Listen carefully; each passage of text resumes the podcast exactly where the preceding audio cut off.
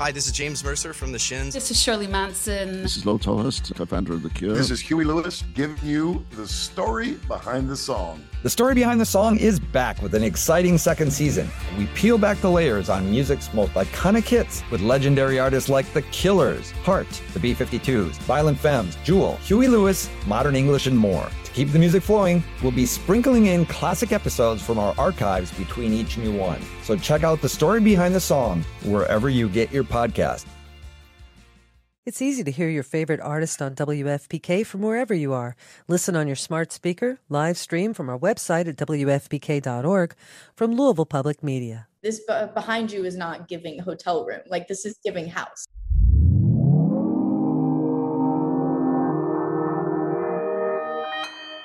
Consequence Podcast Network.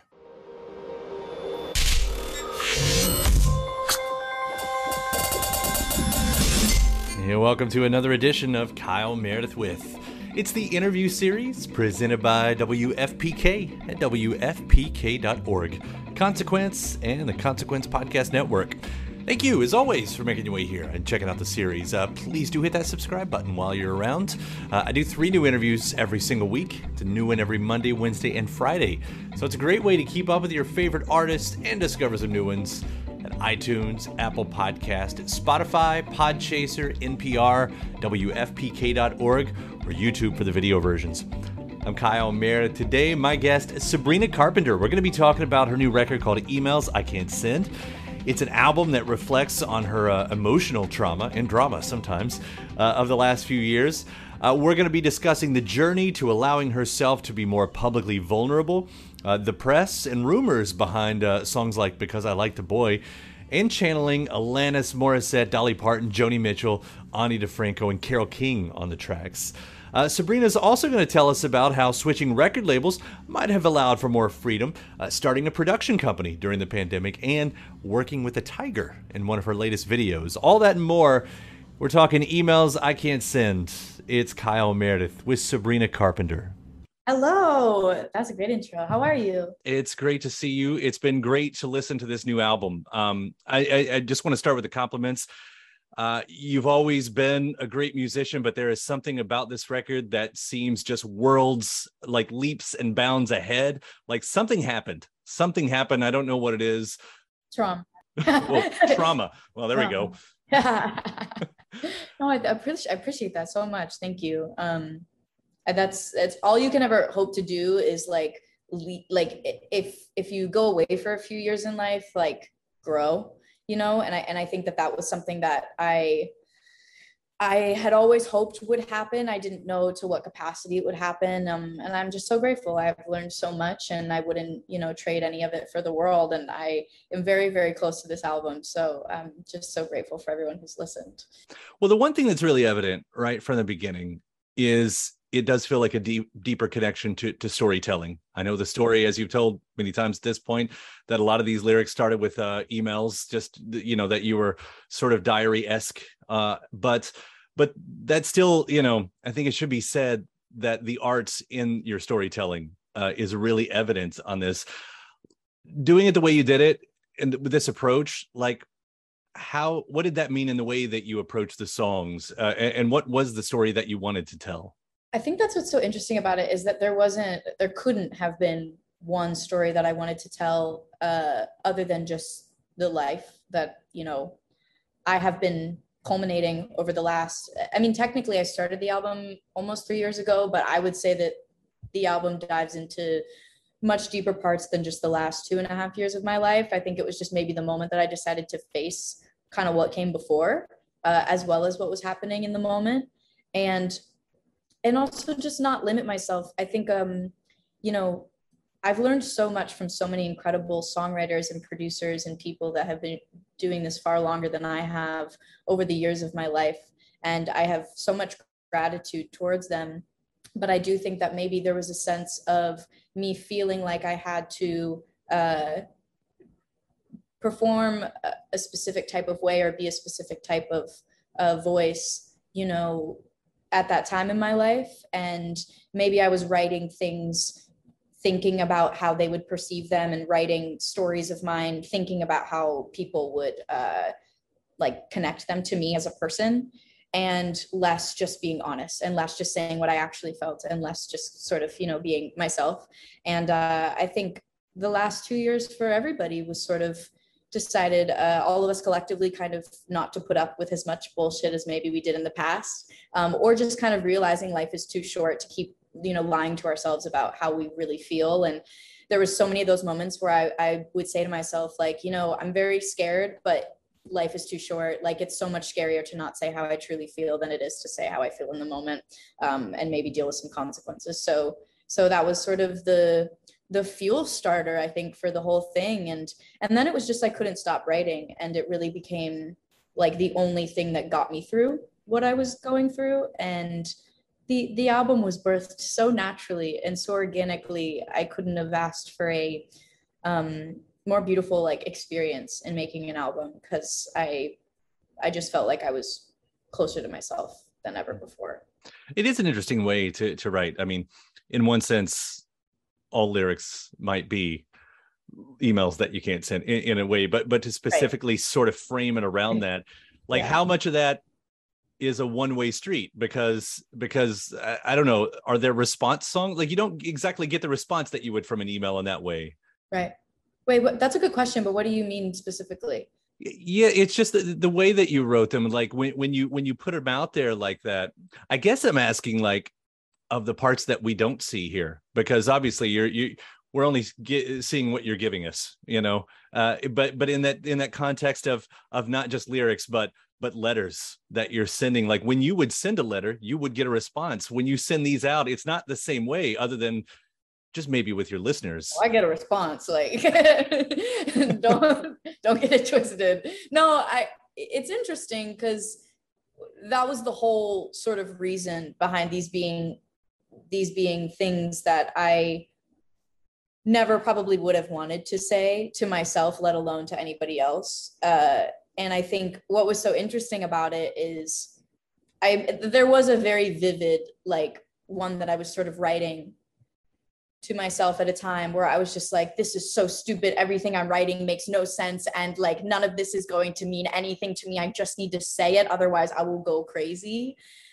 And it's those moments where like, I don't want to put that on my friends. I don't want to put that on my family. I don't even know if I want to put that on a therapist.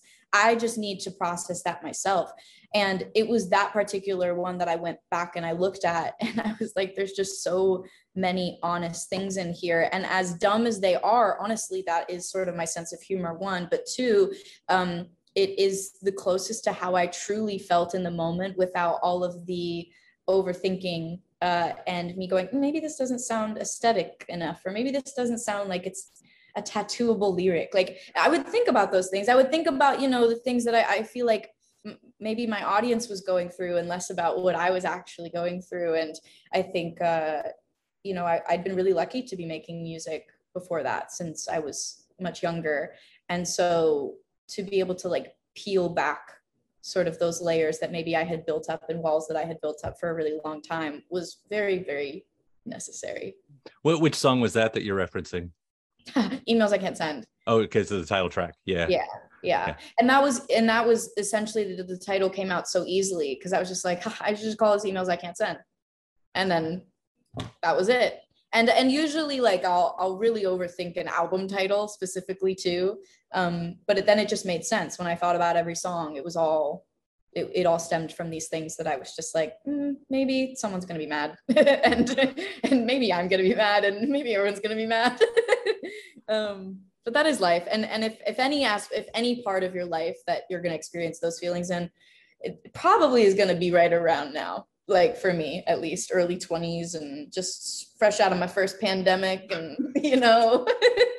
like there's some of those especially with that style the style that we're talking about not only uh, get on this for another moment here but like uh, even in the song skinny dipping like when i heard that like my first thought was oh oh like alanis alanis morissette like she was really great at this like the the i, I always called those the let her letter songs that you know they always started like a letter were you like like uh, obviously channeling anyone you know uh, oh inspirations anything like that when you were writing like was that on your mind you know there was there were so many artists that my mom and dad introduced me to when i was very young uh, uh, like Alanis a huge one, Joni Mitchell, um, Ani DiFranco, um, Carole King, Dolly Parton. Like there was there was so many of them that I I grew up just being so in love with, and I think for a really long time, what just was so funny to me is I was like, I can't reference these artists. They're almost too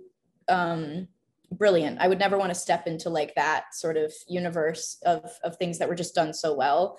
But then I sort of realized that it was just like that was the kind of music that made me feel something and something so strong and a feeling that I could never like capture in any other way other than to just rant. And I think that there was a lot of those moments where, you know, I definitely pulled inspiration from the, the great ones. Uh, and it, it sort of depended. Sometimes it would, it would just happen in a more musical element. Like I definitely think, you know, Dolly was an inspiration to me for a few of the, the sonics on the record, especially some of like pedal steel moments and mm. um, just really the live instrumentation came from you know so many of the incredible artists i grew up listening to so uh, definitely i mean that was that was the music that got me through really hard times in my life so it was obviously the music that i was turning to that felt like it was an inspiration to me definitely i do love hearing that dolly was a part of this and uh I mean, she's always having a big moment, but uh, even being inducted into the Rock and Roll Hall of Fame here in a couple months, like she's I mean, like the greatest. Deservedly so. She's phenomenal. I start every morning. I listen to Heartbreaker by Dolly Parton on vinyl. Like it's my favorite album. Uh, and yeah, I think it's very evident. Like definitely certain times I'll I'll listen to things. I'm like, oh, Dolly's influence always lives. Shout out to uh, Astepro for sponsoring this episode and providing us with free samples. Uh, I, I live in Kentucky, in the Midwest, and allergies yeah, I suffer. When I say I suffer from allergies, I suffer from allergies. And around here, everyone I know deals with allergies to some degree. And for a long time, I thought it was just something that I would have to live with, which is a real problem um, for anything, but especially when you're a radio host. It affects my voice, it affects my mood, it affects everything. And I feel like I've tried every I've tried all the medicines. Some of them work better than others, but there's there's never a perfect one out there, especially because some of them take forever to actually work and some of them don't work at all. And then there's Astepro, the fastest solution to nasal allergy symptoms. It's what I use now, and it's definitely changed my life. Astepro is the first of its kind nasal allergy spray. It's the fastest 24 hour over the counter allergy spray. It starts working in 30 minutes, while other allergy sprays take hours. Uh, Astepro is the first and only 24 hour steroid free allergy spray. Astepro delivers full prescription strength indoor and outdoor allergy relief from nasal congestion, runny and itchy nose, and sneezing with all the pollen in the air, with all the dust around the, the corners of the house, uh, even with uh, the allergies I have from my dog. Astapro has been the nasal spray that has helped me with all of my allergies. And it can help you too. Get fast acting nasal allergy symptom relief with Astepro. Go to asteproallergy.com for a discount so you can Astepro and go today. A S T E P R O allergy.com. That's A S T E P R O allergy.com. Astepro and go. Use as directed for relief of nasal congestion, runny nose, sneezing, and itchy nose due to allergies. When you get into a song like um like because I like the boy, you know, and, and, and I'll go back to what you're saying, like, okay, you definitely hear feedback. I, I think this is one of those but for what for all the things that I, I, think has been talked about in the media, the one thing that I haven't heard a lot, and, and, the thing that I heard when I first heard it wasn't about whatever might have been happening in your life, but but more about how people are treated online hmm. and in the media. How much of that was on your mind with a song like that? Because again, I, I'm sure there is a big personal connection there, but it does seem to go further. Like like there was a reaction before this song was out what's so fascinating to me is the way that it has applied to so many people's life like that i've seen so far after after it's been released in such a different way than i experienced it but still in such a powerful way it's sort of like the domino effect how like one little choice in your life can affect so many things and i think it was never like i didn't sit down to write the song about cyberbullying uh, I, I don't think um, I don't think I could take myself seriously writing that because it's almost too real. And, you know, I, I, I think that there was so many layers to that that it's so funny because it's it's great that that's something that you took away from it because it obviously was real to me, but it wasn't something that I was consciously writing from. I, I really was just like start to finish, let me just tell the story the way that it happened to me. And um, you know, it's been so it's been so inspiring, if anything, seeing the way that people have kind of taken it and used it to empower themselves. And it's so insanely catchy.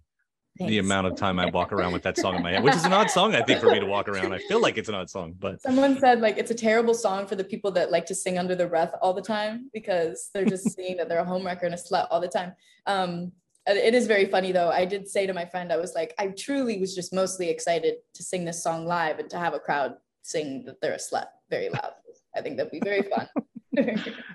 uh there are those catchy moments everywhere. Um Fast Times, I mean the piano and the strings and the guitar. By the way, Favorite. you brought back guitar solos. That's I don't know if I single-handedly did, but I definitely needed that for myself.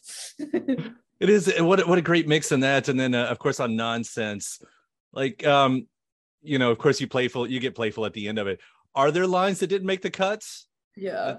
A, like are are you are you able to say some of those are those out there already no, they're not out there. Um, and you know what? I'm gonna keep them to myself for now. Some of them are just too dirty, and then some of them were just really ridiculous. Like it wouldn't make any sense. What was funny is, um, there was one of the ones that was in the outro was initially in the chorus, and I was like, I know it's called nonsense, y'all, but like this is gonna go right over people's heads. Like, and so that was kind of what inspired us to put them in the outro because I was like, it deserves to be heard. It's a good laugh, and we all need a good laugh. And so we put them in the end of the song. But yeah, that one that was definitely the most fun I've had writing a song for sure. i think what's champagne fueled possibly i think i read that somewhere It could have been champagne, could have been some other cocktail. we were still present, you know what I mean? But we were definitely letting loose. This was probably we wrote, yeah. I think we tried to write a really sad, dramatic song that day, and this was this was like the hail mary of like, uh, let's just try to write something else, and then that's usually kind of how the fun ones really happen. it's a good one i enjoy that moment in the album right there how much of this uh being able to do this kind of album comes from not being on hollywood records anymore you just asked straight up, didn't you? No, it's a good question. Um, uh, you know what? It it's so interesting because I really feel like, I mean, I signed with them when I was 12 years old. Naturally, you're gonna go through so many different chapters of your life where, you know, I genuinely thought maybe the music I was making was what I wanted to be making at that time because I was 12, 13, 14.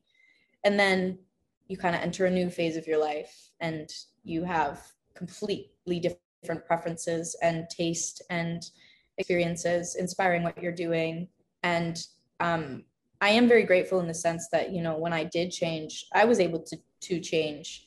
I think there was just other aspects of me that that felt like i couldn't have made this record before i made it.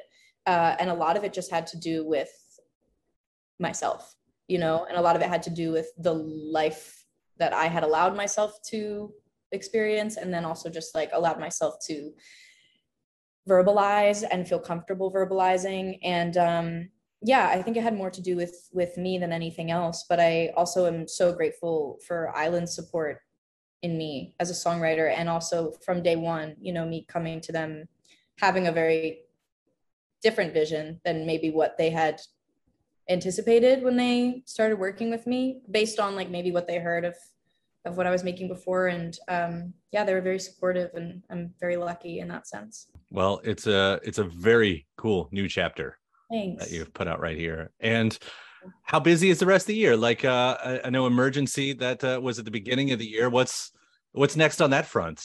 Yeah i mean that's also been such a such a whirlwind. I'm so grateful because I, I started my production company in the pandemic and that's been such an incredible learning experience for me and there's a few projects that i'm producing right now um, and it's all happening at the same time as like a project that i really care about just like was born into the world so it's it's definitely a, a balancing act but i'm so focused on the music of it all right now, and um, just excited for what comes next after that. Hopefully, some live shows. Can't say too much, but definitely huge part of it all. Well, I know in the meantime we also have the videos which are really entertaining. I was I was just watching one of the shorts about you and the tiger, like having the tiger around. So that's because when you can do it, like it used to be always be a thing. I think uh, like um like back in the 80s I would hear uh, about artists they always would like everybody wanted a monkey.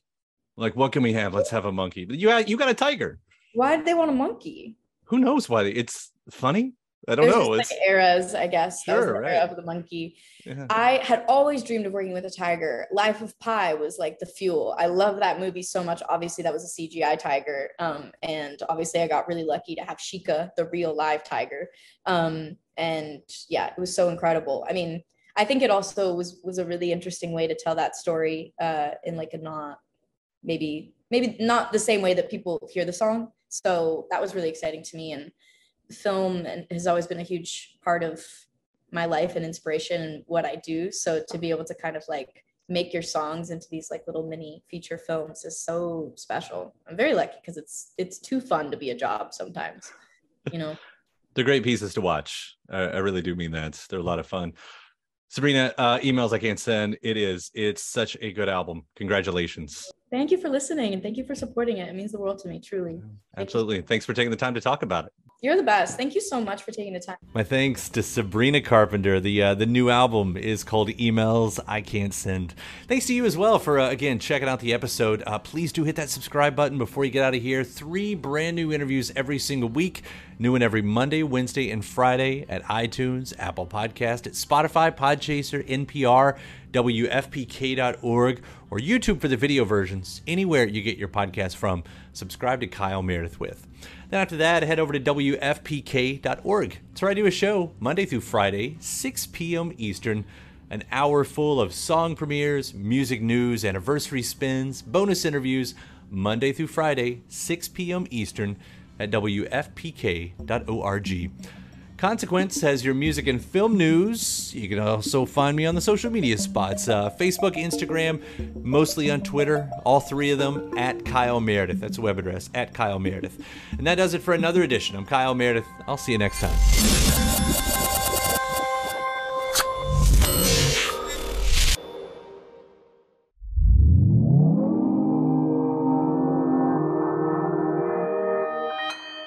Consequence Podcast Network. Like anytime I see Jack Harlow post about Kentucky, I'm like, maybe it's not so bad. He seems to like it, you know? It's easy to hear your favorite artist on WFPK from wherever you are.